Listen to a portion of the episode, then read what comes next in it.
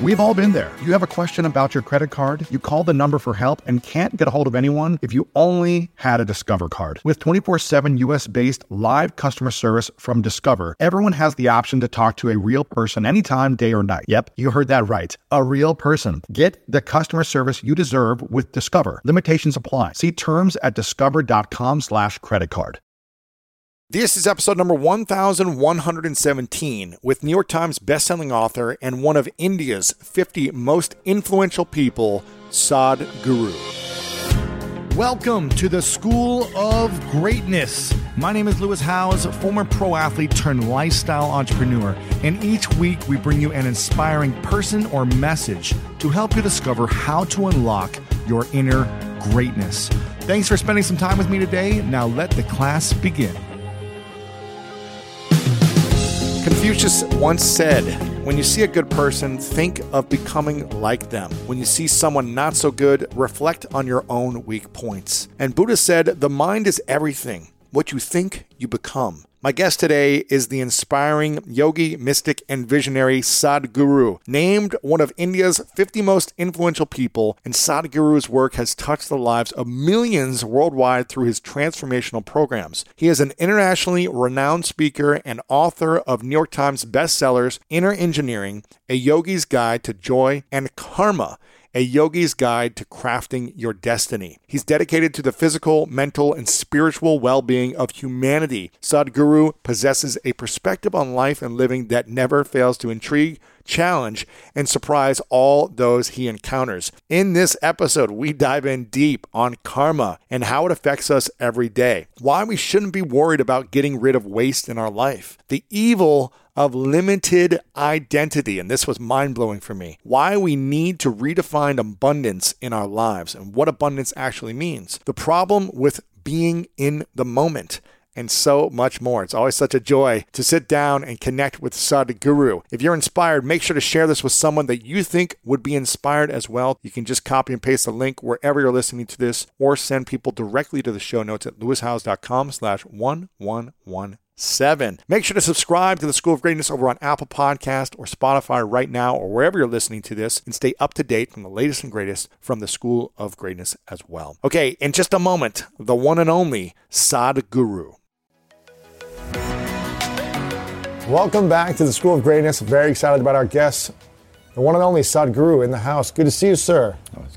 Very grateful to be here with you. Our second time together, first time in person together. Very excited about this. People loved our last interview. I think it got over a million views and uh, has impacted so many lives. So we're very grateful for, for you and the work that you do, the inner work that you've done to help so many people.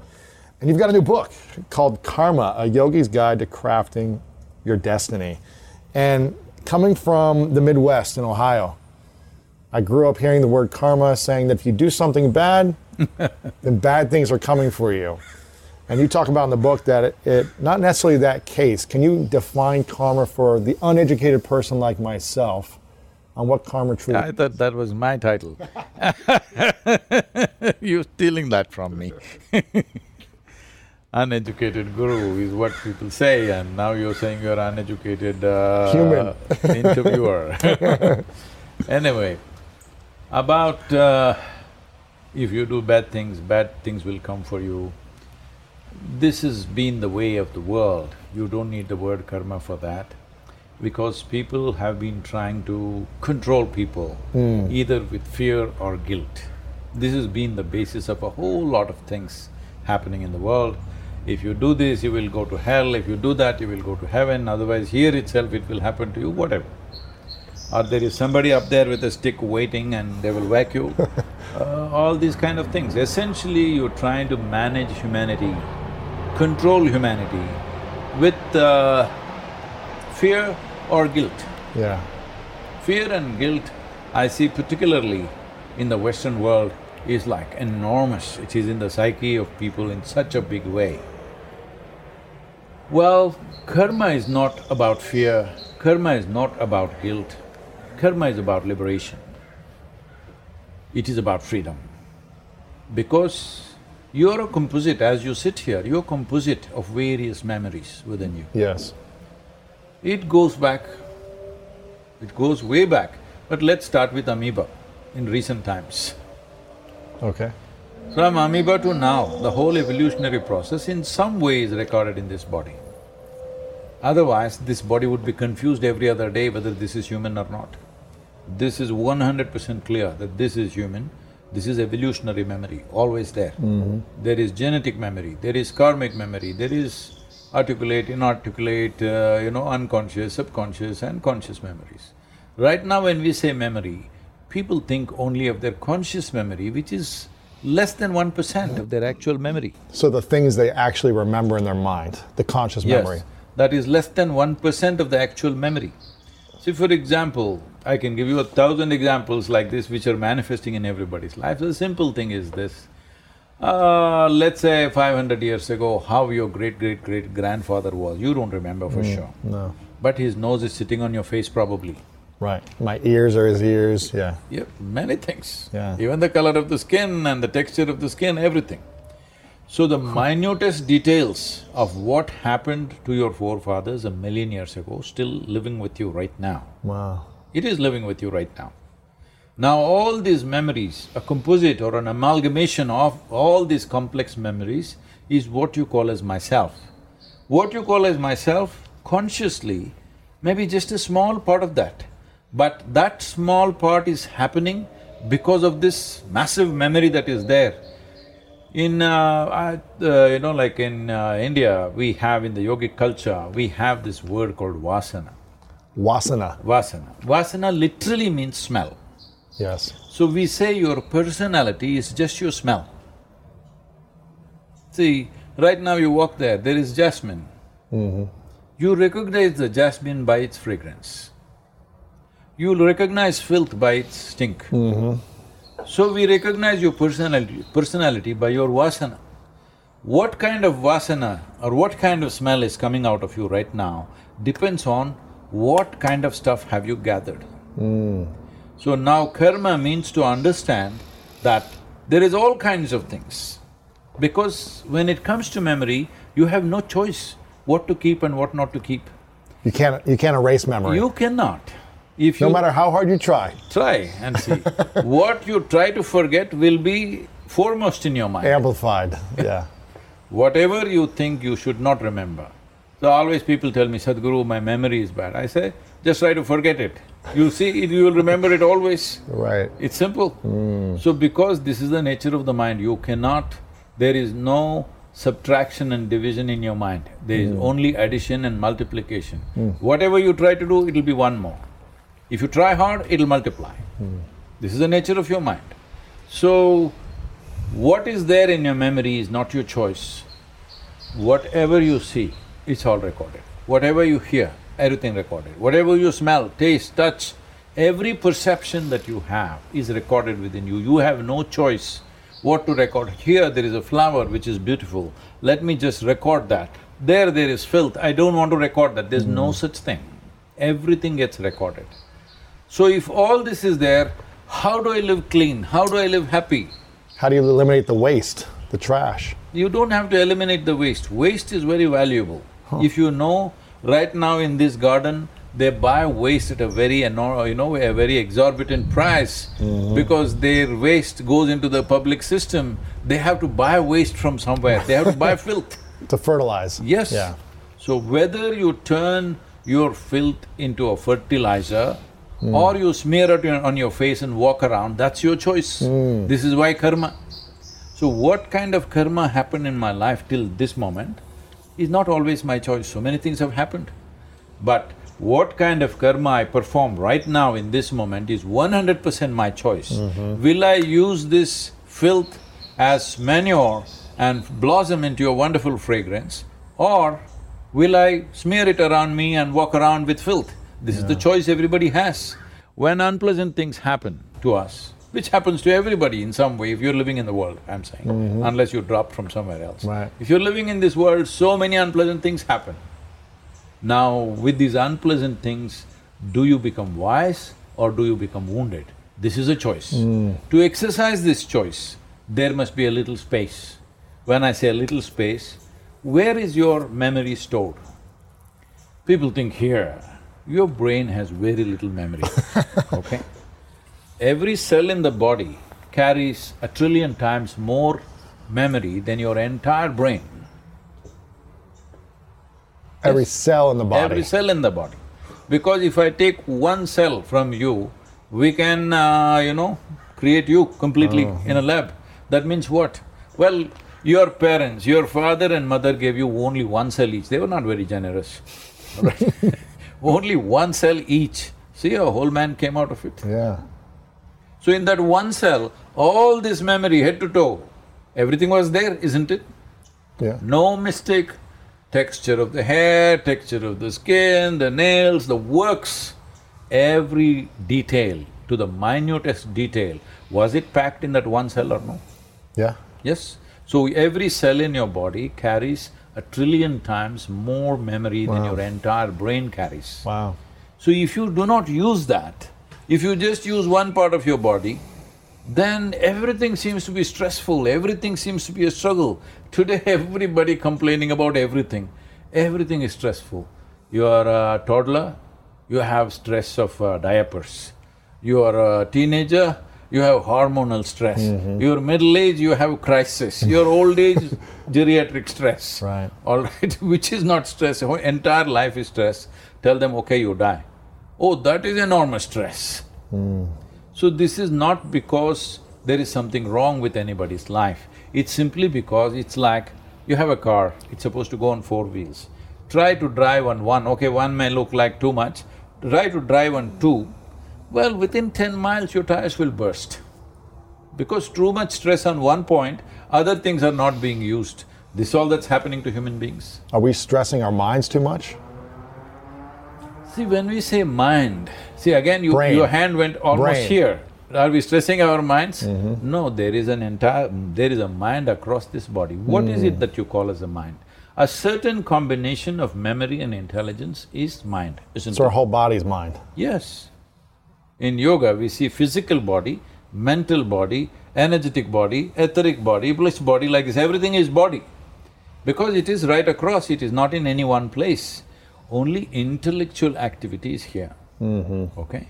Right now, because modern societies, particularly Western societies, have become such slaves of their intellect, because of that, they think everything is here. Right. Intellect works only with the data that you have gathered. You cannot function beyond your data. Hmm. That means you will remain so small, because even if you've read the libraries on this planet, what you know in terms of data is minuscule compared to what this cosmos is. With that minuscule, you think you're very intelligent because you're analyzing and processing. Anyway, all these people who think they're intellectually very smart are going to feel dumb, stupid in the next five years because your phone will be far more smarter than you. Hmm. Already people are calling it a smartphone. See, why would you call somebody or something smart? Only because it's smarter than you, right? Right. Yeah. Yeah. Otherwise you wouldn't, all right. So right now, too much dependence on intellect because our education systems are crafted like uh-huh. this, not exploring other dimensions of intelligence at all. See, intellect, if I ask you this simple question, would you like your intellect to be sharp or blunt? Choose, choose quickly, I'm going Sharp. to bless you. Yes. So essentially, intellect is like a knife. If you want to dissect something, it's very good. Yeah. So now the only instrument that you have is a knife in your hand. Mm. You want to stitch your clothes. If you stitch your clothes with the knife, what will happen? You will be in tatters. Right. This is what is happening to people's lives. They are trying to fix everything with their mm-hmm. intellect. The harder they try, the more tatters they have become. With all this education, tell me, uneducated people are more unhappy or educated people are more unhappy in the world? It depends what type of education. No, generally illiterate people in the rest of the world, tribes and this and that, even in India, many, many people. I, whenever I visit, um, I go to Guatemala almost every year, and I visit small villages, and the kids seem so happy. Yeah. Seem because so. they didn't go to school like me. they don't have much, but they have family, they have community. What do you mean they don't have much? I mean, they don't have much in terms They of are the not material world. environmentally disastrous, that's what you're saying. Right, exactly, yeah. They don't have a lot in the material side of things, but they have a lot in their hearts, richness, connection, community, love. and they seem very happy. Uneducated people or illiterate people are happier than the educated people. With education, your life should have become better, isn't it? Mm-hmm. Unfortunately, they're becoming unhappy simply because they only have sharpened their knife. Mm. And a sharp knife in your hand and you're unconscious, you're cutting yourself all the time. All the time cutting yourself. That's painful. You don't need any outside help. you can stab yourself. Yes. So people come to me and say, Sadhguru, my boss, he's horrible, my mother-in-law, she's not even human, my wife, she's such a pain, my husband like this. I say, you come here to the yoga center, I'll make sure your boss, mother-in-law, wife, husband, nobody enters this place, just you. I'll give you a nice place to live, good food to eat. Nothing to do, just be happy, that's all. Yeah. You must be just joyful. I'll make random checks on you. If I find you unhappy or miserable, then I won't feed you because I don't believe in feeding misery. Hmm. If you remain joyful, I will feed you for the rest of your life and take care of you like you're my prized guest. But if you show misery, we won't feed you. Well, you leave them in one room for twenty-four hours. You will see in how many ways they'll twist themselves out, it's unbelievable. because when you're alone, if you're miserable, obviously you're in bad company, isn't it? Right. I'm with you, I'm miserable. I think it's because of this guy I'm miserable, is oh. this guy I'm miserable. I'm sitting here alone and miserable.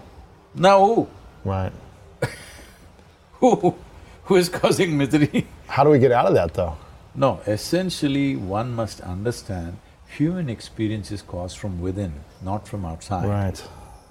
What we do, arrangements we do outside in the form of home, family, automobile, this, that, these are arrangements to facilitate our activity. They are not going to make you happy or unhappy, but right now, the car sellers are telling you, only if this is joy, this mo… this car… I'm sorry, I'm not against any brand, I like the brand, they say this car is joy. Another somebody else says, this car is love. Oh, all the best. This is power. This is yeah. Power is okay, car has power. but where is love exuding from the engine or mm. joy exuding from the engine, all right? Power, all right. Mm-hmm. But right now, if you… Uh, you know, this is something I've been noticing, it's only in recent times, probably last 10, 15 years. If you look at any car advertise, I look at every advertisement, whether they're selling an automobile or a machine or a crane or an earth mover, because I'm interested in anything that works, not that I'm going to buy them. So when I look at it, car ads, nobody's telling you what's the engine, what's the transmission, what's the power, what's the torque, nothing. They're talking about the leather, they're talking about the wood paneling, they're hmm, talking hmm. about the stereo. Are you buy… you buying a sitting room? You want to buy a drawing room or do you want a car? Hmm. If I want a car, I would look at the engine, how it is made, what does it do? Right. No, nothing. Only Why is that? because they're buying a car for neighbor's envy. They're not buying a car because they love to drive a good machine. Yeah. It's always about being better than somebody else. Why do we obsess over that in general? And is that mostly in America, or do you see that all over No, the no, world? it's everywhere. Uh, America kind of setting the, you know, path breaking. the standard. We're the best at trying to be the best. So this is uh, unfortunate cultivation that is happening from kindergarten. If you are going to school, what your parents will say? You must be number one. If you are number one, what about all the other 30, 40 kids who are there? They must be below you. They're losers. They're losers. Mm-hmm. So your joy is only in other people failing. Mm-hmm. When your joy is about other people's misery, that's not joy, that is sickness. Phew. Right now, whole world is invested in this. It's not just America. America kind of displays it like that. Not that it's not there everywhere in the, else in the world, everywhere it's there. But here it's being shamelessly displayed, they are little shy everywhere rest of the world, but still they got it. Yeah. what would what would the world look like if we chose to lift everyone up and celebrate other people succeeding or or being happy or whatever it looks like for them to succeed? What would the world look like? See, uh, I see in America, everybody keeps talking about family, family, family. But you've forgotten just as a, maybe a century ago, yeah. Maybe a century ago or even seventy years ago or fifty years ago, if you said family, it meant crime. Why? Well, Because the families were running the crime, you know. Oh, wow. The Cosa Nostra. The family crime. Got you. They, they always refer to crime as family. Hmm. Because family is a crime. One of my favorite parts about my job is that I get the opportunity to travel a lot. And in fact, I'm recording this right now while I'm in Mexico. And actually, I was thinking about something that I wanted to share because I get a lot of questions from so many people about different side hustle ideas. So here's one for those of you out there that are on the go a lot like I am or traveling a lot. When you're staying in your Airbnb on your trips, have you ever thought about how you could be making extra money by hosting through Airbnb while your home is vacant? If you're interested in an extra stream of income, Airbnb hosting is an easy place to start, and it's like giving your home some company while you're away. Your home might be worth more than you think. Find out how much at airbnb.com/host.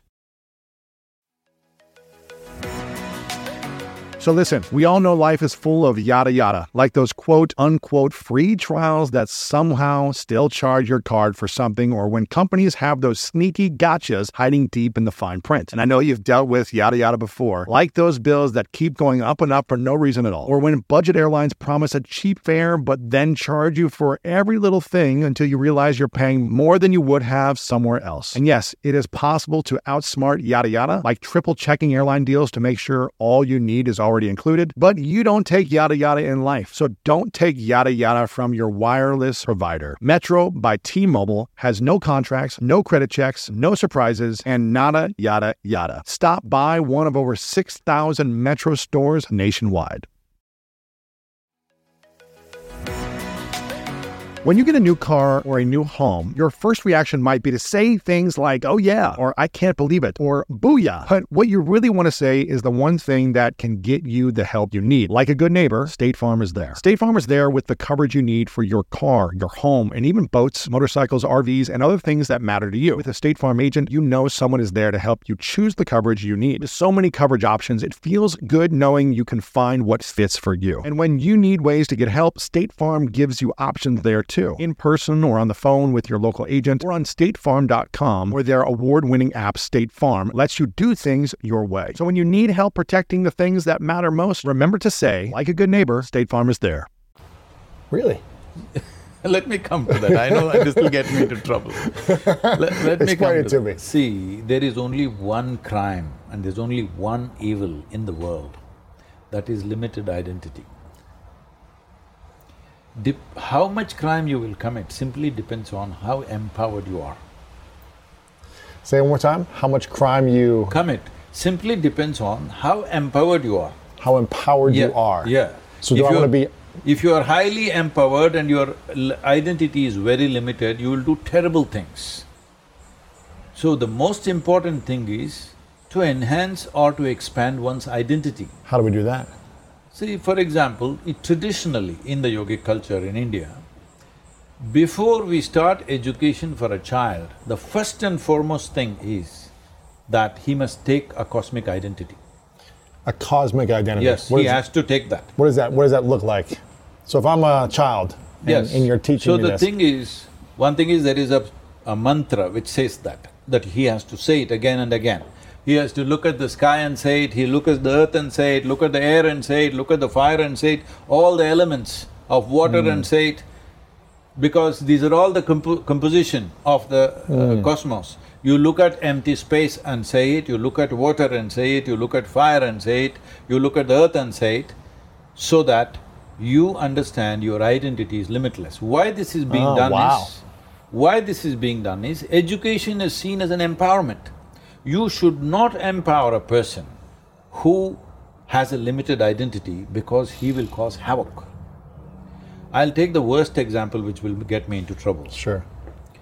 See, everybody talks about, you're not even supposed to mention this name, Adolf Hitler. Uh-huh. Well, many people have been there who caused enormous pain to other human beings. But I don't think anybody managed to organize it, mechanize it, and really deliver it like a factory of misery, mm-hmm. like this man did, all right? It's a factory, Yeah. literally a factory of misery, manufacturing misery, properly organized.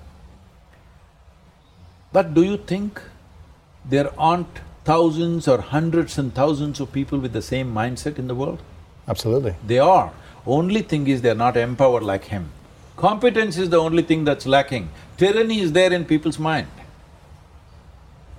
They're as much tyrants as Adolf Hitler. You may find them in a school teacher, you may find them in hmm. your parents, you may find them all around you in your neighborhood. Only fortunately, they're not as potent as that man. That man is super competent, that is what the problem.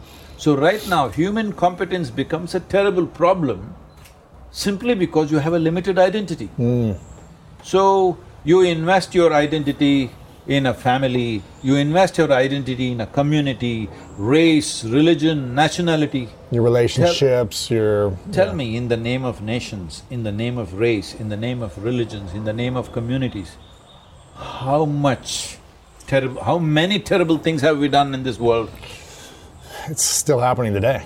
No, the most terrible… leave what's happening today, just look back in the last Oh, yeah. hundred years. All for someone's identity, pride, country, Yes. city, state, religion, all these uh, things. How… you just take twentieth century, okay, Yeah. one century past, twenty-first century is just progressing now. Twentieth century, take it, in the name of race, what all have we done to each other? Yeah. In the name of religion, what all have we done to each other? In the name of nationality, what all have we done to each other? Just look back and see, we've literally killed half the po- world's population in twentieth century. Because of identity. Yes, of a philosophy, of an ideology. People have killed, all right? Right. So, limited identity and empowerment is a disaster. But we are continuously cultivating this all the time. Hmm. So, I said family is crime because family is the first identity that you take. After that comes community, after that comes maybe race or religion hmm. or nationality. Right now, nationality is reasonably the largest identity you're taking. Within this nation, it looks nice that you are committed as an mm-hmm. American to the well-being of America. But just see who is fighting who in this world. A good Indian is fighting a good Pakistan. A good Hindu is fighting a good Muslim. A good American fighting just about anybody.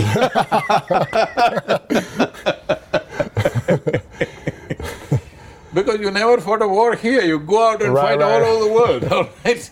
Well, you will find reasons as to why mm. you fought that war mm-hmm. and the heroic nature of it. I know people who lost their lives believing that they're doing the best thing in their life, yes. But I want you to know that man that you think is horrible, that terrorist, that mm-hmm. miscreant, that uh, militant or whatever you want to call him, that guy also, like a suicide bomber, see anybody, for every human being or even for an ant, its life is precious. You try to catch him, see, he'll do everything possible to save his life. Mm-hmm.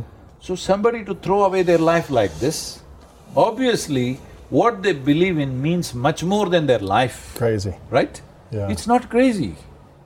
See, if they do it your way, you… it's heroic. If they do it their way, it's crazy. Mm. I'm not trying to support terrorism or something, I'm just telling you, it's limited identity. Mm. Genocides have been committed because of limited identity. Nations have been razed down because of limited identity. Evil things we have done to each other on individual level simply because of limited identity. So this is what yoga means. Yoga means union. Mm-hmm. That means you consciously obliterated the boundaries of your individual nature and your experience of life expanded.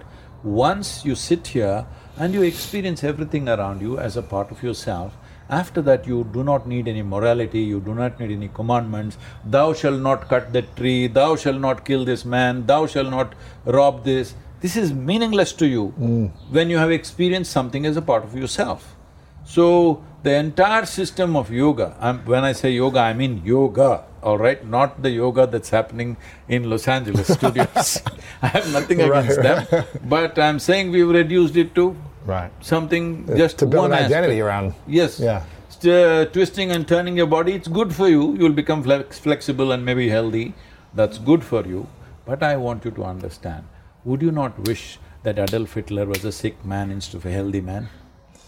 I would not wish that, yeah. I, I wish he was a healthy man. Huh? I would wish he was a healthy man. He was healthy, that's the problem I'm saying. You wish he was uh, a sick man? Yeah, would you… wouldn't you Oh, be you happy mean- if you got cancer at Oh, I see what you're saying. twenty-five I see what you're and you wouldn't kill all these people, wouldn't set up this factory?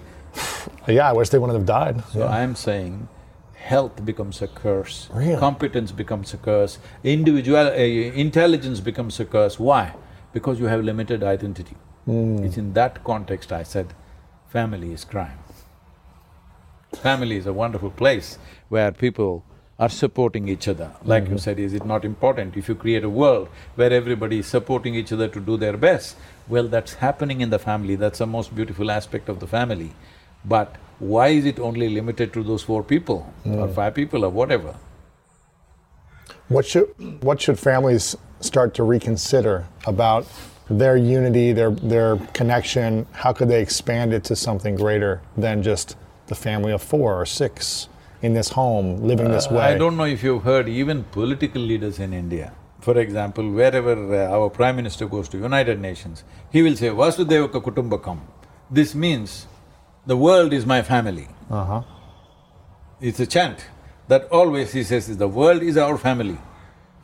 Uh, because this has to be inculcated from childhood, that your identity is not about a few people who are born around you or people… a couple of people who bore you.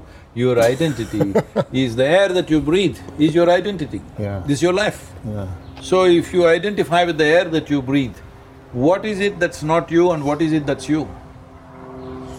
Everything's you. Yes. If everything is you, your intelligence is a boon, your competence is a boon. Is You a, is a what? Your intelligence, your competence, your capabilities, everything is a gift to the world. Right. But if your identity is small, all the wonderful things that human being has becomes a curse. Hmm. See, right now, our intelligence, so much science, technology we developed. But the cutting edge of science and technology always goes into military equipment, isn't it? First, at least. Mm-hmm. Many of these things will never come to you on the street, it's always there, all right?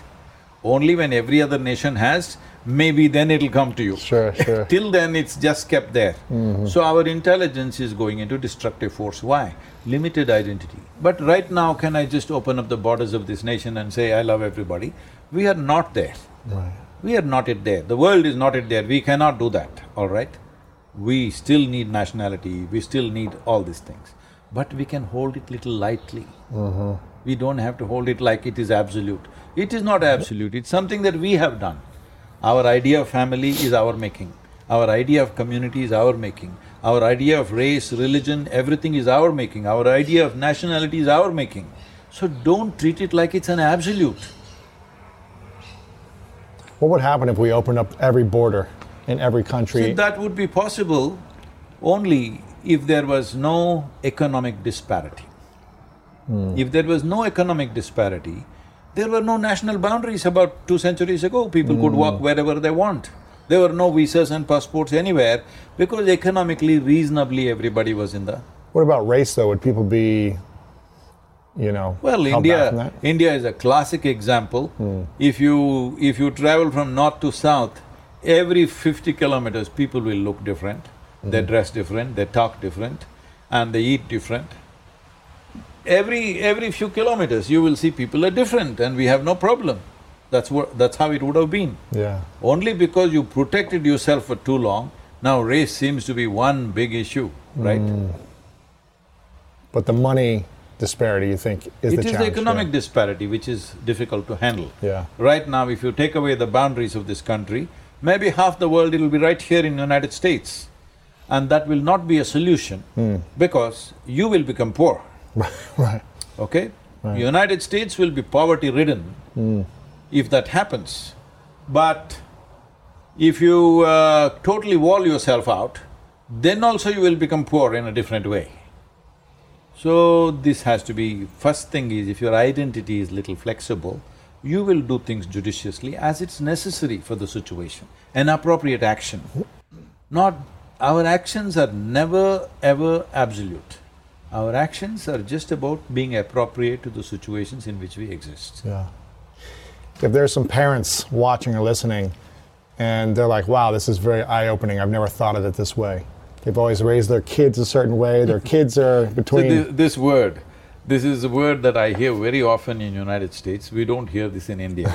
I was raised this way. Yeah. People say, I was raised Catholic, I was raised Jewish, I was raised Baptist, I was raised this way. See, you don't raise human beings, you only raise cattle. A human being is a possibility that needs to be nurtured, hmm. not raised Yeah. in a particular way. So you are raising people in a certain way because you are already committed to something that you think is absolute. Wow. Nothing is absolute. Life is a possibility.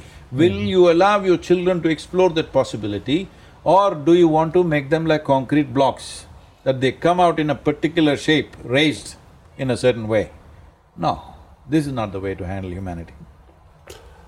So, say these parents are hearing this and they want to nurture their children in a different way. Yes, the first thing they must do is, But they've been taught something their whole uh, lives. they can do their prayers as they know it, but let them know that it's not absolute. They can sing their national anthem with pride, wonderful. Let them know it's not absolute. Let them also teach them a two lines of global anthem, if not cosmic anthem, one global anthem which includes every life's well-being. Every child should sing this in every school. A global anthem? Yes, we need to make a global anthem. Yeah. I'm singing Indian anthem with great uh, fervor and you're singing American anthem. What does it mean?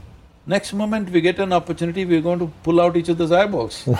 right. yes, Yeah. not because you're bad or I'm bad, because I'm Indian and you're American, all mm-hmm. right? Right. So, global anthem. We need a global anthem for sure. Today, technology has many ways made national boundaries meaningless, all right? People are sitting in India and working in America mm. right now. Whole lot of people. Sitting in India and walking in America? Working in America. Working, oh yeah. Yeah, they are. Yeah, they're getting paid, yeah. You pick up a phone, the Indian guy is practiced American accent and he's pre- pre- speaking from Bangalore. Right, right. Yeah. So when national boundaries, borders have become so porous, it's time to work towards that. It's not, see, tomorrow morning if you open up all the borders, there'll be disaster. Yeah. We must know these things we made at certain times for certain conveniences. It is not absolute. The lines that we have drawn on this planet are not absolute. We just made it for certain convenience. Yeah. It's time to relax it. See, one great example that's happened in the world is Europe. They fought as bitterly as they fought World War One, World War Two. Did anybody think Germany and France will share open borders? Hello? In 1944, would you believe that? No. See, today they have open borders. Right. I don't see this as a, a geopolitical whatever. In a way, it's an evolution of human consciousness itself. They might have done it for economic reasons, political mm-hmm. reasons, but still there is human consciousness involved in this because that's not easy after fighting such bitter wars when that generation is still alive. You Yeah. opened your borders to each other, trusted each other, is not a small thing to do. Yeah. We need to make that happen in the world everywhere. Mm-hmm. But for this, we need a reasonable level of economic parity. Otherwise, you cannot do it. Can't do it. One of the things I feel very grateful for in my childhood, my father, we didn't have a lot of money growing up to travel to other places outside of Ohio, but I had seven exchange students from around the world live with us for six months at a time mm-hmm. from Brazil and Japan and Germany and France and Philippines. Nobody came from India. No one from India. See, otherwise they would have taken you back. yes, exactly. But I felt very fortunate as a five-year-old until I was about twelve, having that these is a cultures very come wonderful thing to and, do. and learn the language, Yes. learn the food, learn about Because their you beliefs. see, when you live just in a limited atmosphere, you don't know how horribly prejudiced you become. You never mm. realize that. You think you're doing fine. Right. You become horribly prejudiced. I'm sure even Adolf Hitler is thinking he's fine. Mm-hmm. He thinks he's fine. Mm-hmm. That's why he's doing what he's doing. Yeah. right. I'm saying the extreme example. Right. Even he thinks he's doing fine. right. Only the wrong thing he did was he lost the war. If he had won the war, whole world would have said what he's done is fine. Right. Please know that. It's a horrific thing. Do you think someone who's doing that feels a sense of guilt? No. no, no. Like when they're taking another life No. and they're seeing someone in see, pain. ev- see, every nation is taking somebody else's life, isn't it? Every nation.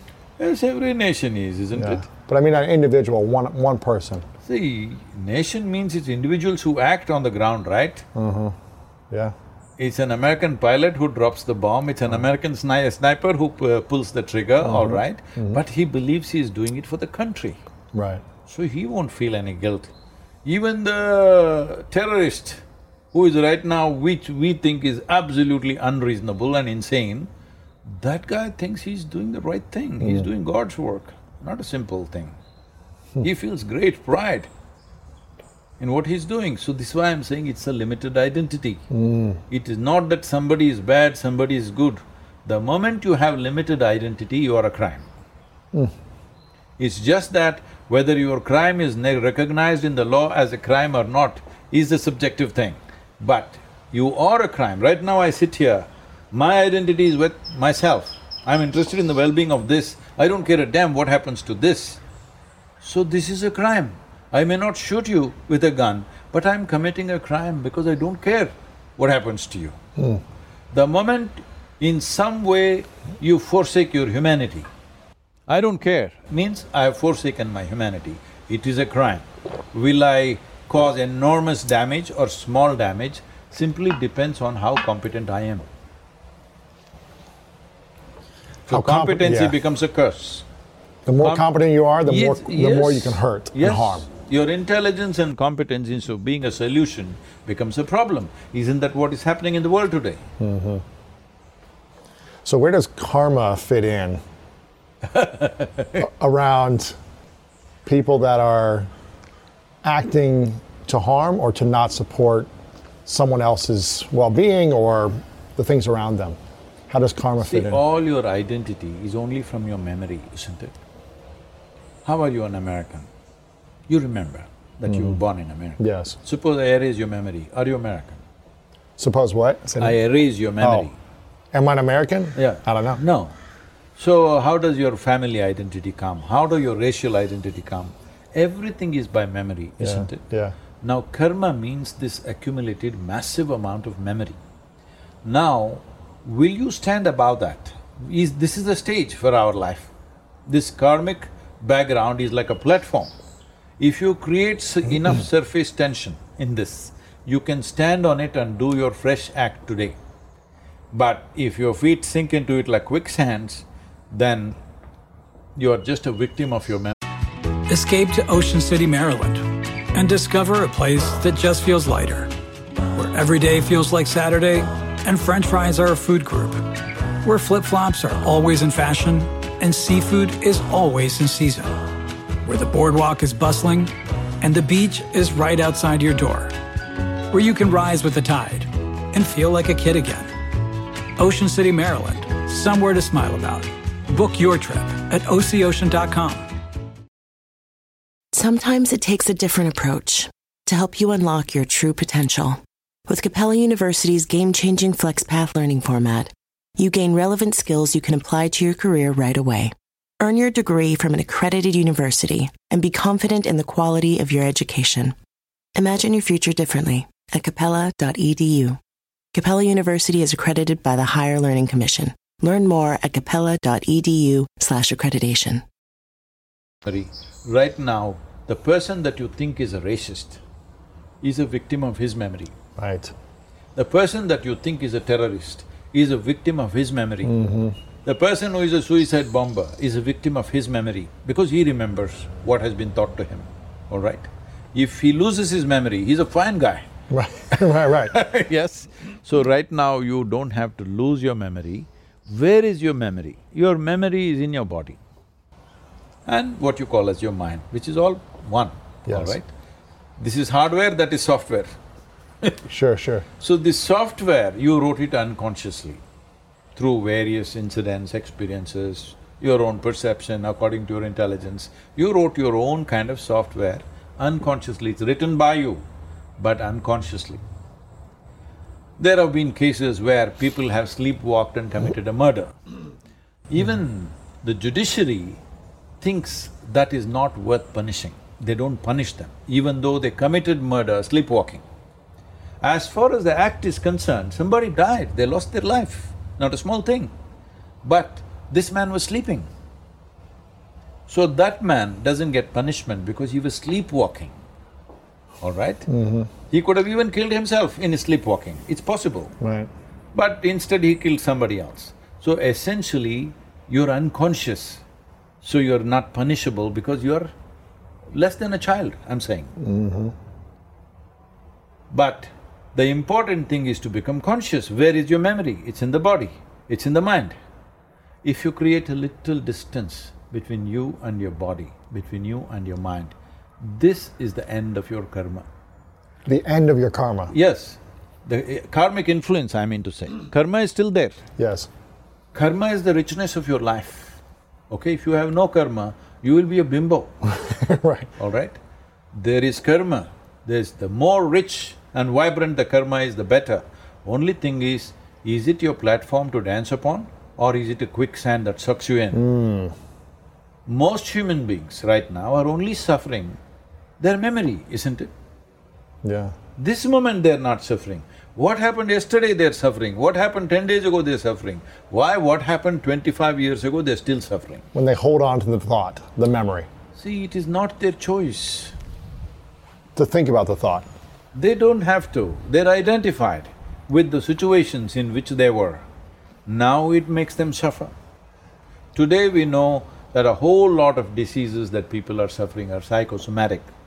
It does not mean they're always thinking about it, but it's working, the memory is working, Yeah. depending on how strongly you're identified. Let's say you're strongly identified with your family structure. Now, something happened in your family which is not pleasant, something very unpleasant happened, let's say. Now, you don't have to every day think about it. Slowly your face will become like this. A lot of people, just see. Because the memory is working from inside you, it doesn't even ask your permission. It doesn't ask, ask your permission, should I come or go? It just works on every cell in your body, slowly you lose your vibrancy. Mm-hmm. What was a vibrant, exuberant person slowly becomes like this. This has happened to more than seventy-five percent of the population. Right. When they were five, six years of age, how joyful and exuberant lives they were. Mm-hmm. By the time they're thirty, they're like this. What is their problem? What is their problem? Is somebody poking them? No, because their karma is overtaking them. So, the entire process of this book is step-by-step way of standing above your karma on the richness of your memory because you can convert this memory into manure and you can blossom upon that. Because what happened yesterday you cannot change. What is happening today you can only experience. What is tomorrow you have to create. Hmm. When you have, I mean, you've you've experienced some bad things in the past, right? Some harmful things, some challenges, pain. You've you've felt these things, right? In No. the past. You have. People… people try to do lots of bad things and they're still doing lots of them. Every day, a whole bunch of people abuse me, people that I've never met. They have enormous hatred for me. Because, you know, like today what I've said, a whole lot of people will hate me for this, yeah. do you know? Yeah. Because their identities are shaken. They have created false sense of identity upon which they are standing, shaking. They know if this is gone, they have nothing to live for. They need to understand there is a life beyond identities. Identities are created for purpose of action in a given situation. It is none of our identities… identities are absolute. See, first of all, we need to understand, hmm. before you and me came here, countless number of people walked this planet. Where are they? All topsoil, part of the manure in this garden. Yes or no? Yes. You and me, what will we be in hundred years' time? Same thing. Same thing, unless your friends fear, you may raise from the dead and bury you real deep, so no roots can get to you. I'm saying, so we are just a small pop-up in time, but we are thinking too much of ourselves. yeah. Because we are… we attached too much self-significance to ourselves, because of that, our identities have risen beyond absurd limitations. Can identities be good at all? Can having an identity See, be good? without identity, you cannot function in the world. Right now, this is me, that's you. If this identity is not there, if you ask me a question, I will look like this. What's the point of that? No uh-huh. activity is possible without identity. The important thing is to… it's like wearing your clothes. Right now, these are my clothes. See, I mm-hmm. wear loose clothes. Yeah. So that always you're aware, this is my clothing, this is not me. Mm. Suppose I wear skin-tight nylon clothes. After some time, I don't know which is my clothing, which is my skin. So that's all the thing is. Do you have a space between you and mm. what you have created or are you stuck with it? That's the important thing. If you're stuck with it, you will do crazy things, thinking you're doing good things. If you're held, held on to the identity, if you're attached to it. Ah, it will wrap you up. Once you create it and leave it, Right. it will just wrap you up unless Yeah. you're conscious. Sure. So if you can see, this is the entire inner engineering process we are offering, is just this. If you do this practice which we call as Shambhavi, if you sit here, your body is here, your mind is out there, what is you is elsewhere.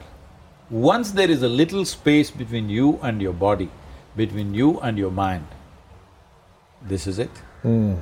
One thing is there's no suffering within you anymore, because suffering happens only two ways, physical suffering, mental suffering. Do you know any other kind of suffering? Not Once there is, a, once there is a little distance, this is the end of suffering. And above all, this is the end of all identity. And how do you distance the suffering? You don't distance the suffering, you distance yourself from your own body and your mind. This is what the practice is about. How to distance means this. See, right now there are life energies. See, when you were a five-year-old child, how much were you identified with your body? I'm trying to remember a five-year-old child. Um, how much do I identify as my body? Hmm.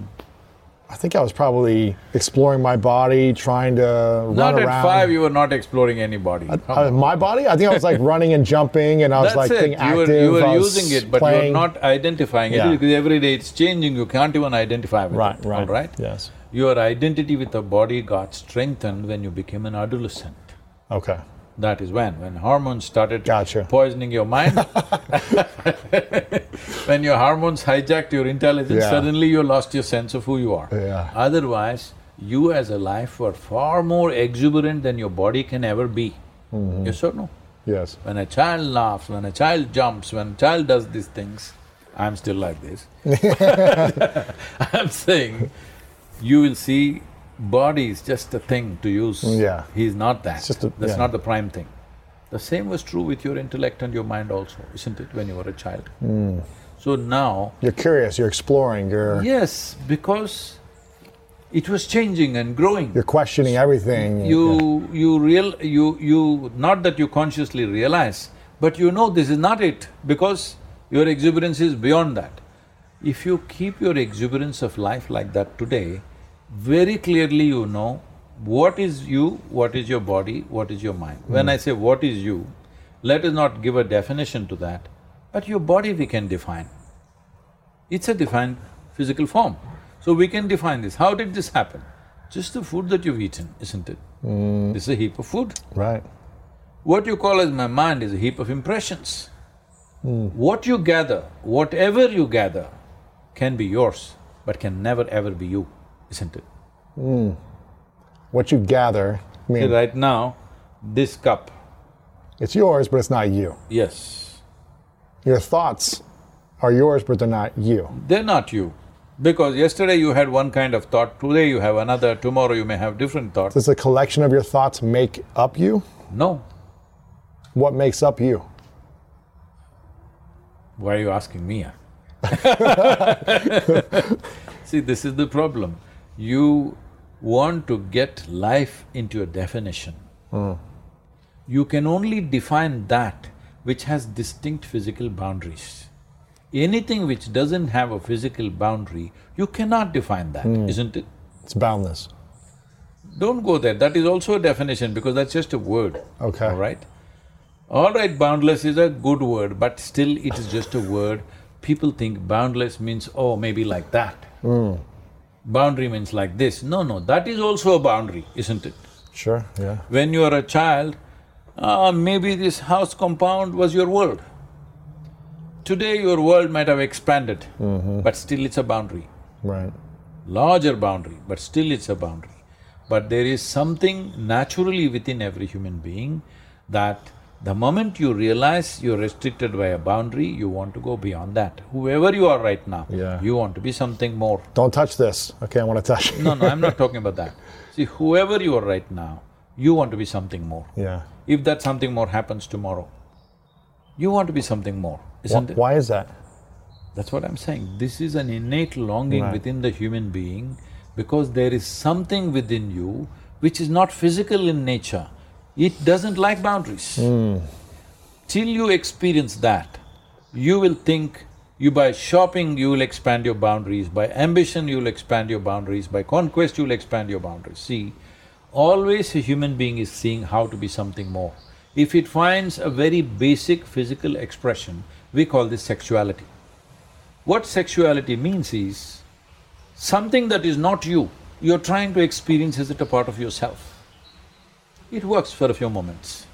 Then anyway, two people are separate. If it happens mentally, it is called ambition, conquest, or simply shopping. Mm-hmm. Different people do it different ways. If it happens on an emotional level, we call it love. What love means is somebody who is not you, you want to experience them as a part of yourself. Mm. But if you do it consciously, we call it yoga. That if you do it successfully, it's called yoga. Yoga does not mean twisting and turning, yoga means union. That means you consciously obliterated the boundaries of your individu- individuality so that you experience the union with everything. This is not an idea, this is not a philosophy, this is the nature of the existence. Most people get it only when you bury them, unfortunately. Really? When you bury them, they understand they're part of the earth, right? Right. That also they won't understand because they… today they're burying them in a concrete box. Right. They're creating a boundary around them. Yes, that's worst thing to do. At least when you die, you should become part of the earth. Right. Why is it so hard for people to feel that type of love, that unity love, the conscious love in a relationship, an intimate relationship? See, this is because they are interested in the fruit, not in the root. The fruit, not the root. Yes. What's the root? Say right now, you want to experience love.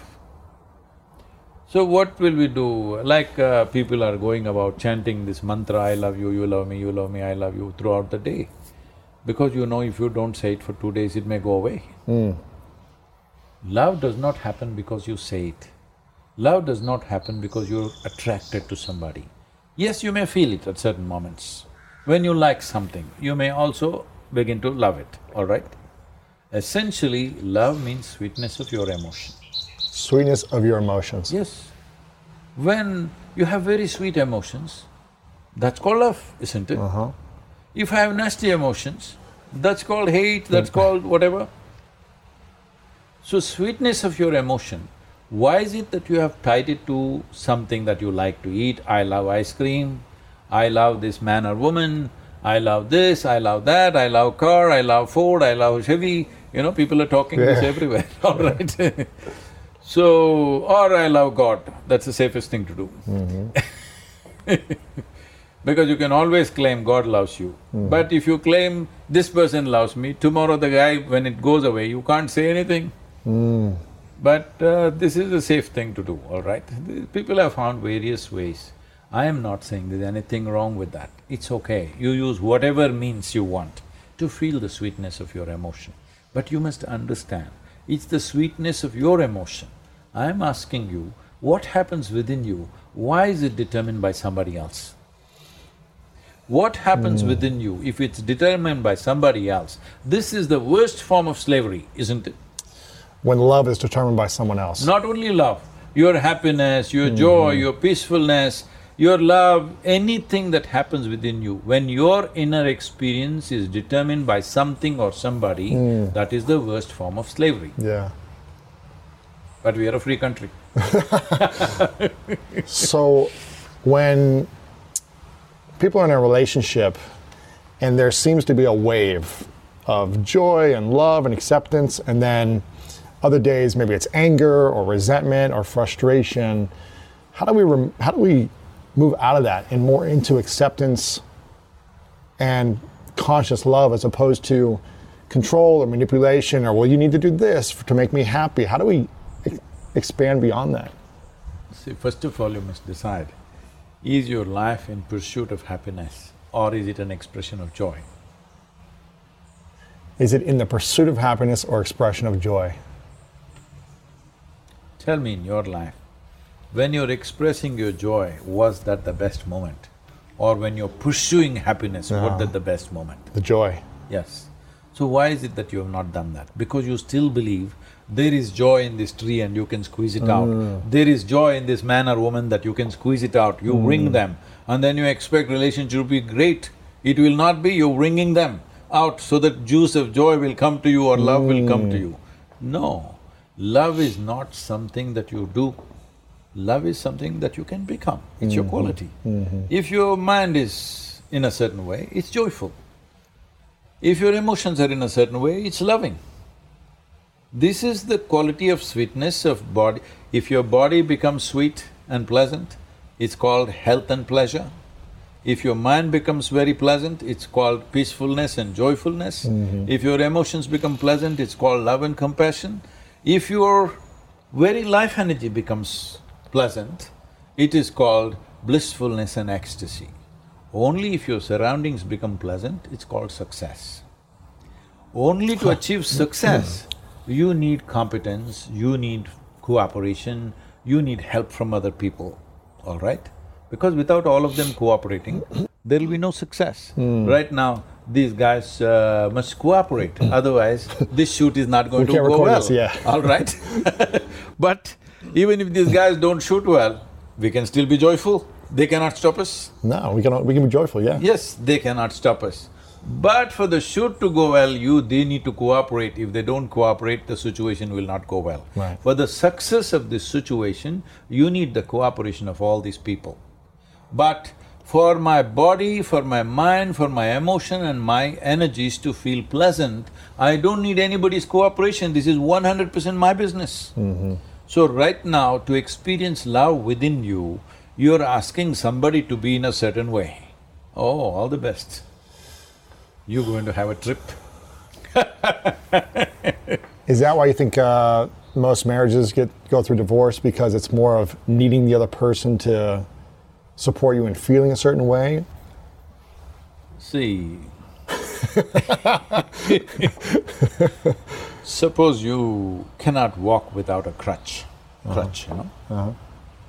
Without a crutch, you cannot walk. Right. Then next moment you go to s- go and say to somebody, some pretty woman, I cannot live without you. Between the crutch and her, what is the difference, I'm asking? One is a physical crutch, another is an emotional and psychological crutch, isn't yeah, it? yeah. So essentially you have crippled yourself. Hmm. This life is a complete life by itself. Hmm. If this is a complete life, it's joyful, loving, wonderful by its own nature. Now, when it's feeling so wonderful, it may want to share this wonderfulness with people around. You can share this with thousands of people, but you also want a more intimate sharing to happen, for that you need one person.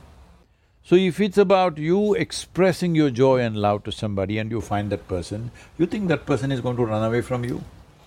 Yeah. No, you want to squeeze them for love and joy. Initially they drip, afterwards sometime they're dry Yeah. because you squeeze them too much. Yeah. Escape to Ocean City, Maryland, and discover a place that just feels lighter, where every day feels like Saturday and french fries are a food group, where flip flops are always in fashion and seafood is always in season, where the boardwalk is bustling and the beach is right outside your door, where you can rise with the tide and feel like a kid again. Ocean City, Maryland, somewhere to smile about. Book your trip at ococean.com. At Capella University, you'll get support from people who care about your success. From before you enroll to after you graduate, pursue your goals knowing help is available when you need it. Imagine your future differently at capella.edu. For the people watching or listening who might be saying, you know what, I've struggled in my relationships. I, I don't have financial abundance. I'm struggling financially, um, out of shape, struggling in my, my health and wellness. And they're wondering how they can use karma, in a sense, to support them to create more abundance financial abundance, spiritual abundance, relationship abundance, health and well being. Or maybe they've been thinking, well, maybe uh, karma's been against me in that, that way of thinking. How can they start to think differently to, to apply See, these uh, principles? You're setting up all the wrong goals. What should the goals be? Simply this. See, right now, if you, instead of philosophizing, reading scriptures, reading self-help books, all this, just pay attention to the trees around here. What are they doing? Being. Be… no, no, no, no, no. They have no capability to be. They're not called beings, only you call being, human being you are. Hmm. They're not, that's just a tree. It's a wonderful tree. What is it doing? Beneath the ground, it's fighting, all right? Hmm. What is it fighting for? Is this maple tree trying to produce apples? No. No. It is just trying to be the best possible maple tree it can be. It is not trying to produce apples. Hmm. Definitely, I don't see any coconuts up there, all right? Right. This is all. As a human being, you must see how this life can blossom into its fullest. If it blossoms to its fullest, somebody may become rich with money, for somebody may become intelligent, somebody may become knowledgeable, somebody may become loving, somebody may become an artist, somebody may just wander. But a fully blossomed human being is a joy to see no matter what the hell they're doing hmm. or what they're not doing, hmm. whichever way they're an asset to whole humanity. Hmm. Instead of doing that, you want, for example, you said abundance in uh, economic terms. What is your idea of abundance in economic terms? Jeff Bezos, is it? Me personally, that's not it, but you mean having enough to be able to do what you want, not feeling like you're a slave to paying your bills No, no, or I'm not like uh, insulting anybody. I'm Right, just right, right. saying right now, Yeah. everybody's saying he's the richest gotta- man in yeah, the world or whatever. So what is your idea of abundance? Two hundred billion dollars of personal wealth? I'm asking, are you up to it? Two hundred billion for me? Yeah, yeah, why not? Uh, that's not my definition of abundance, but that is. What is… what is it? Two is- billion? Um, probably. I mean, probably over. a- I guess it depends on what age I am. Tell I'm- me at your if present… I'm, if I'm at ten, your if I'm ten years old, it's like hundred thousand dollars. I'm rich, you know. Uh, my present, I mean, I feel pretty abundant financially, but I mean, if you're asking for a specific number, No, no, I'm asking for a number, not because I want to find out your number. Yeah. I'm asking because these numbers are bloody meaningless. right? They're all socially relevant, not relevant to you. Mm-hmm. And anyway, talking about karma, right now, let's say you are the guy who has two hundred billion dollars. Yes. It's only in your memory. If I erase your memory, your money is gone. Mm. Hello? Yeah. It's gone, isn't it? Well, it's in your bank account. It is in the account, but if you… if you've forgotten what? Yeah. If you've forgotten the code or you've forgotten the access, then it's A gone. whole lot of people buried their treasure all over the bloody Right, world, right. and uh, somebody peop- else found it thousand years later. It's true. A lot of people have lost all their Bitcoin, and they can't get access to it. Yeah. Yeah. So, all these issues are there, but the important thing is, why do you want affluence? Let me put the word Yes. abundance as affluence. Okay. An individual person wants affluence.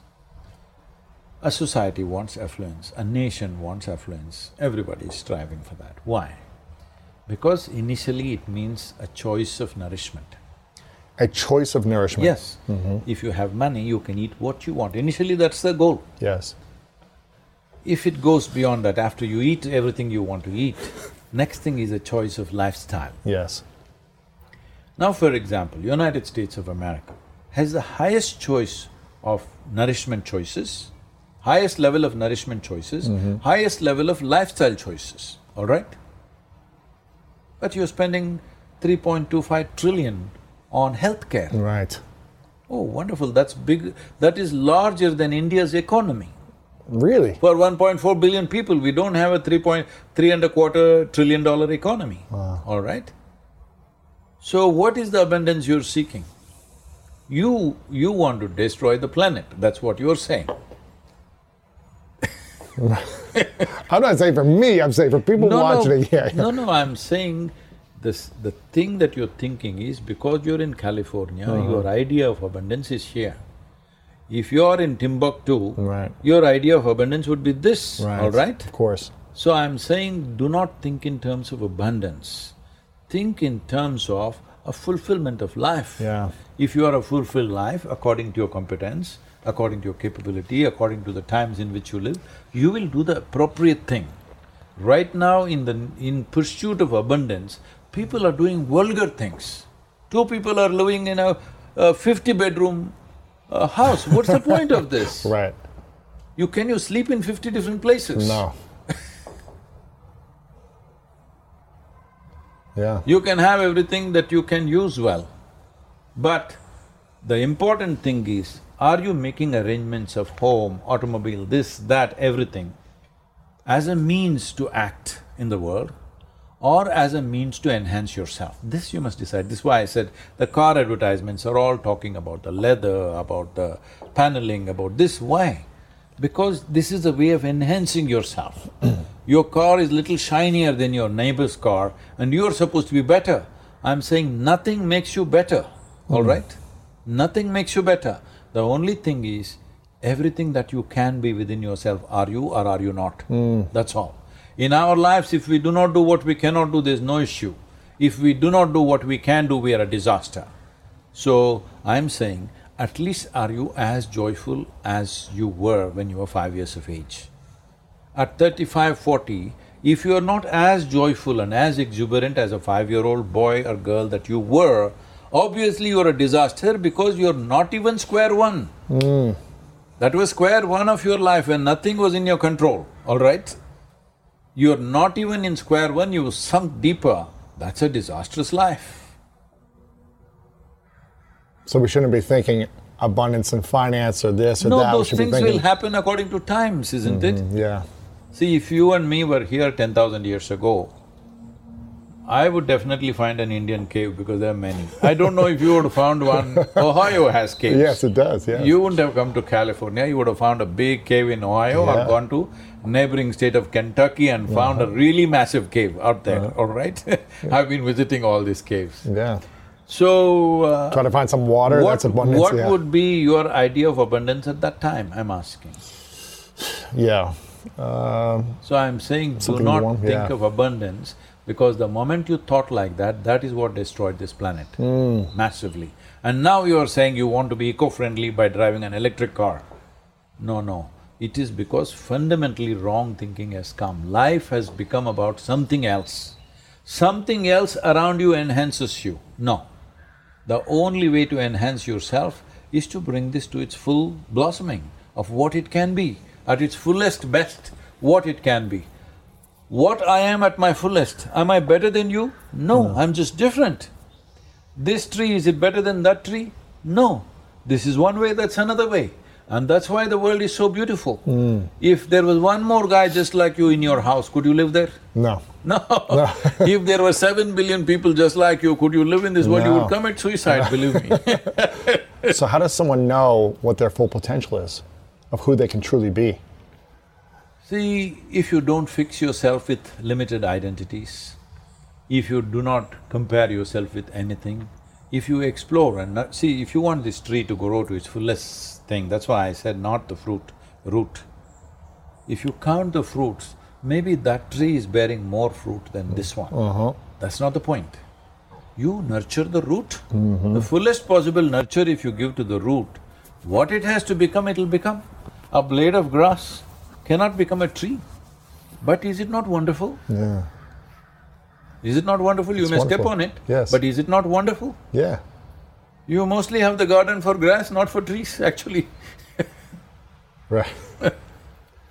so how do we nurture our, our inner roots and not focus on the fruit? See, as there is a science and technology to create the situations that we want in external situations, there is a whole science and technology to create inner situations the way we want. If you want to be nurtured, the first and foremost thing is just look back and see, has there been one 24 hours in your life or many people that you know in your life, one 24 hours that they passed without anxiety, without fear, without being agitated, nothing, simply at ease, twenty-four hours. Twenty-four hours if you come to ease, believe me, your ability to use your mind and body may go up one hundred percent Yeah. in twenty-four hours. Just ease. This has not come to people, they're not even at ease. People ask me, Sadhguru, how are you like this? I say, I'm like, uh, I'm talking to a crowd of hundred thousand. The way I would talk to somebody, they came and asked me something, I'm in the bathroom, I have to peep out of that and speak. Just like that, I'm speaking to hundred thousand people on stage with the same ease and with the same Yeah. not being concerned about what somebody thinks about me, what happens. That's not the point. What I see as truth, I speak. You like it, you don't like it, you realize it, you don't realize it, mm-hmm. that's left to you. But you will get it someday. If you li- if you heard the words, not today, maybe on your deathbed you will get it, but that's a wasted time. If you get it today, it would be wonderful. Today, if you understood, sitting here, this body is just a piece of the planet that I've picked up, this is not really me. It's for me to use it right now, it's wonderful, okay? This human body is the finest mechanism on the planet. It's given to me as a gift, I must keep it well, Yeah. but it's not me, it's something that I picked it up from the planet. If I understand this now, I will live a very sensible life. If you get it from the maggots, what to do? Some realization happened, at least for the maggots. Yeah. It's good. Yeah. Do you have any personal fears? What do you mean by that? Do you have any fears of anything in your life? Are you No. afraid? Do you remember the last time you had fear? How old were you? I know fear only from other people's experiences. See, it's not about whether I have fear or not. I made myself like this. Only what I want happens within me. What I want may not always happen around me, hmm. but within me, only what I want happens. Hmm. Because this is my space, it must happen my way. Why should it happen your way or somebody else's way? The same goes for you, isn't it? Yeah. What is within you must happen hundred percent your way, no other way. When you see chaos around you in whatever way that might be, s- Oh, I'm someone, seeing it all the time. How does your what's your initial response inside to whatever? Someone screaming at you or something unjust or some pain happening around you or whether it's attacking you or not how do you internally respond or what do you say or what's your come from in that moment to stay grounded to stay peaceful joyful in a moment of pain I will act as it's needed. Mm. That's all. yeah I will not do anything other than that. If it needs action, I'll perform that action. If it's not necessary, Yeah. I'll walk away from that. It depends what kind of situation it is. yeah And I'm facing such things all the time, yeah you know, all the time. yeah Don't think I'm always celebrated. There are millions of people who celebrate me as a very… in a very fond manner, that I'm very dear to them, though they have not seen me. There are also quite a number of people who simply hate me, endemic hatred towards me, though they have not seen me. Simply because they're all invested in something. an identity If you… something, whatever it hmm. is, they call it nationality, they call it religion, they call it caste, creed, race, whatever. The moment you say something that threatens that identity, mm-hmm. they will hate you. what is hate saying about the person who's hating something It empowers him. it empowers them Yes, hate is far more empowering in terms of propelling you into action than mm. love. When people are loving, they hesitate. Mm. They hesitate. But when they hate somebody, they go all out. What does the hate do to someone who's creating the hate? A little acid. But you know, California acid is popular. Right, right. And do you have any big dreams? Do you think about your dreams of the future, or is it more just you're here in this moment, you're here to show up the most joyful way you can? no. See, this whole thing about being in the moment is a, just a mixed up idea. Hmm. See, what this means is, right now, the way it is understood in, in this part of the world, the way it's understood is, being in the moment means don't think about the past, don't think about the future. Essentially, they're saying, do not use your cerebral capability. Mm-hmm. A human being is endowed with a phenomenal cerebral cap- capability which no other creature on this planet has. In that department, we are number one on the planet, mm-hmm. isn't it? Yeah. So right now, because people do not know how to use it, and they're torturing themselves with their cerebral capability, they're poking themselves with their sharp intellect. Because of that, somebody is saying, don't think about the past, don't think about the future, just be in this moment. If you're drinking water, just drink water. If you're talking, just talk, don't do anything. See, this is just saying, why don't you become an amoeba once again? An amoeba also has a brain, hmm. small brain, that's hmm. all. No problems. Amoeba need not pray, amoeba need not meditate, amoeba need not think how to be peaceful, very peaceful and fine, all right? So even now for the human beings, if you remove half their brain, they will all be peaceful. Hmm. Essentially, their problem is they don't know how to handle their own intelligence. Hmm. So either you come up with philosophies like this, or you soak your brains half in alcohol, or drug it, Right. do something, eat too much so that it won't work. All you're trying to do is somehow dull the brain. I'm saying, this evolutionary process took millions of years to give you the cere- cerebral capability, and now you don't know how to handle it. How sad is that? Hmm. That's a miserable thing that you're doing, because no other creature has the cerebral capability that human being has. So essentially we are thinking intelligence is a curse. I told you already, it's a curse. Mm-hmm. If you have limited identity, identity, intelligence is a curse, not just for you, for everybody around you. See, somebody who is very sharp but evil thoughts and they're doing things, you wish he was brainless, isn't it mm-hmm. so? Yes. So this is simply because of this, you don't know how to handle your intelligence for well-being. Int- you tell me, in your experience, is intelligence a solution or a problem? It depends on how it's being used. No, no, that's not the point. Is intelligence a solution or a problem? Essentially, I feel like it's a solution. It is an absolute solution. but people are making a problem out of a solution. right. Right now, people are making a huge problem out of a solution. Hmm. You think we evolved like this to create problems? We evolved like this to sort out everything Right. that other creatures cannot sort out, Right. isn't it? Right. But we are not able to sort out anything simply because we're crippling ourselves with these kind of things. So the most important thing is you have an intelligence for you don't have a stable enough platform. That is a fundamental problem.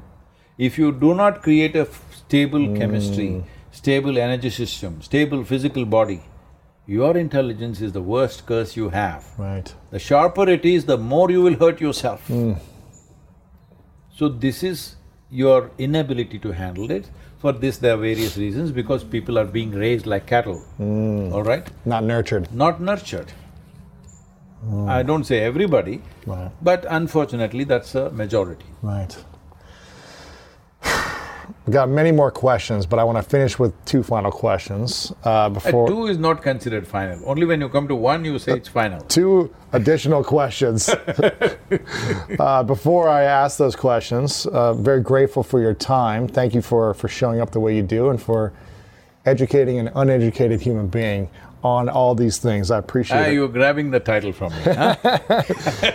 This book is really inspiring. Uh, you shared some of these things uh, that we talked about today that are in the book. In the first chapter I, re- uh, I read, uh, a lot of these concepts I heard here. I know there's a lot more to go into, so make sure you guys get the book.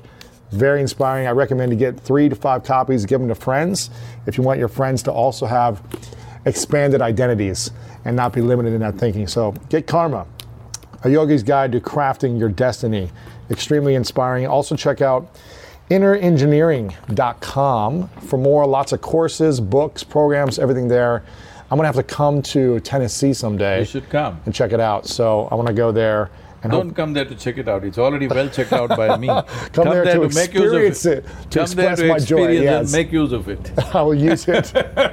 I will use it. checking out, I've done all the checking out and saw that all the It's all problems are working. Yeah, it's all working. Uh, well, I want to acknowledge you before I ask these two final questions or two additional questions. I want to acknowledge you for being in a journey with all of us. I think the fact that you uh, have learned so much and you want to show up every day and teach, and you want to show up and create content and offer solutions through whatever means necessary, whether that's books, courses, videos, TikTok, things you're not even a part of that you're aware that are impacting the world. I'm just appreciative and acknowledge your showing up. No, all this effort is to, uh, because I want to live in a, a joyful, loving, exuberant world. Yeah. So I'm just trying to set the atmosphere for myself. Of course. Yeah. All right? So this is not a service, this is not a mission. This is just a simple, like a dog comes, if it wants to sit down, rearranges the rug and sits down, you know? Yeah. I'm just trying to rearrange humanity so that I can live among joyful, exuberant, loving human beings. I love Don't it. you want to? Absolutely. Yes. I'm in. So as a part of this, uh, we are working towards creating a conscious planet. Uh, Lewis, you must be part of that in some way. I'm trying to put together all the influencers in the world to come together, own this process and create a conscious world because that's the only thing that's lacking. Never before in the history of humanity, any generation had these kind of conveniences, these kind of comforts, these kind of wonderful things that we have today. Never before human survival was better organized than it is today. Mm-hmm. If we don't do it now, when? Many great beings have come on this planet, but when they spoke, hardly ten people could hear. Hmm, it's true. Today we can sit here and talk to the entire world. When we have this, if we do not transform the world into a more loving, joyful, exuberant humanity, it simply means we don't care. I don't want to go as that. Yeah. It's beautiful. It's a beautiful way of being. Uh, this question I asked you last time, but you didn't really answer it, so I'm going to ask it again. Really? yeah, it's okay. This is called the three truths. And maybe you don't have an answer, and that's fine. it's called the three truths. It's a hypothetical question. So I'd like you to imagine you get to live as long as you want to live in this physical body on this earth, but then one day you got to go. And you got to take all your work with you, all your content, your Why would I want to take it? It's a hypothetical. It's a hypothetical. You don't, you don't, uh, you're not going to take it, but it has to go somewhere. No one has access to it anymore. So it's got to go somewhere else, but we don't have access to your information, your content, your books, all of it's gone. For whatever I've reason, I've already taken care of that. it's a hypothetical, right?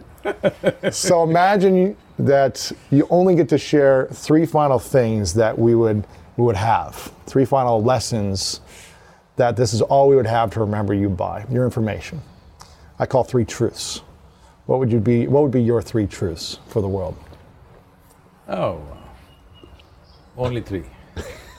Maybe that's why you didn't answer last time. But Everybody just shut up, look and listen. yeah, Really look. Uh-huh. Right now, people are not looking. If they look, they are making their conclusions based on their identities. ah, They're not hearing anything. yeah, They are making their conclusions. Just shut up, look and listen. Life is all there. yeah. That's one. That's all. That's That's, it. That's- three. that's Shut three. up is one. Shut up is one. Look and listen. Three.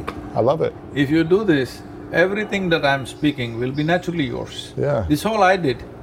I just shut up, looked at everything absolutely, investing my whole life energy in my look and investing my whole life energy in listening, and that's all I know. Yeah, And you, whatever I know, you will know if you just learn to look and listen, but first you must shut up. I love shut it. up means not just outside, inside you must shut up. Mm-hmm. And the Is that a good teaching? It's great. I love it. It's perfect. It's perfect. Uh, final question now. Now this is my final question. What's your definition of greatness? What is my definition of, definition of greatness? If it can be defined, it's not great enough for me. As I said, definition means it has clear boundaries. Well, if you can be here without any sense of boundary, that's greatness. There you go. Thank you so much, Sadhguru. Appreciate it. Thank you. Thank you. Thank you. Thank you. It's a pleasure talking to you. Pleasure.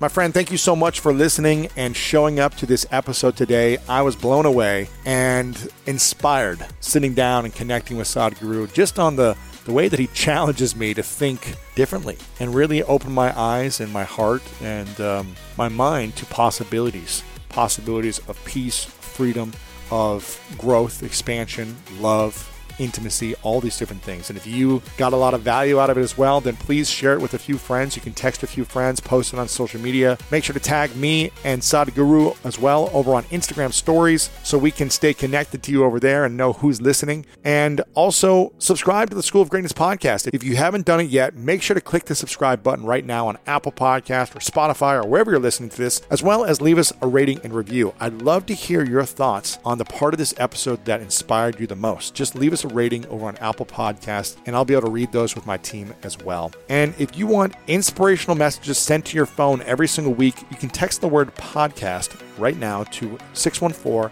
350 3960 to get on our inspirational and motivational texting community list every single week. Again, text the word podcast to 614 350 3960. And I want to leave you with this quote from Gandhi, who said, The best way to find yourself is to lose yourself in the service of others. Something I love to reflect on, something that brings me a lot of joy and happiness is being of service to other people in any way that I can. And this podcast is part of that service. It's something that I'm caring about deeply on a daily basis to think about what you might be going through, what challenges you're faced with. There's also, you know, what I'm going through and how I can serve people by me learning and sharing things on here and bringing on great minds like Sadhguru to reveal other strategies on how to improve the quality of our life. So I'm constantly thinking about you specifically and what you might be going through, what season of life you might be going through. And it brings me so much joy to create this for you every single week. So I hope you're finding some value out of it because me, this is a, a way of service for me, for you as well. And, and I'm going to keep showing up to the best of my ability every single week for you. And I'm excited to see what we continue to create together, changing lives with the School of Greatness. And I want to remind you that if no one's told you lately that you are loved, you are worthy, and you matter, I'm so grateful for you. And you know what time it is. It's time to go out there and do something great.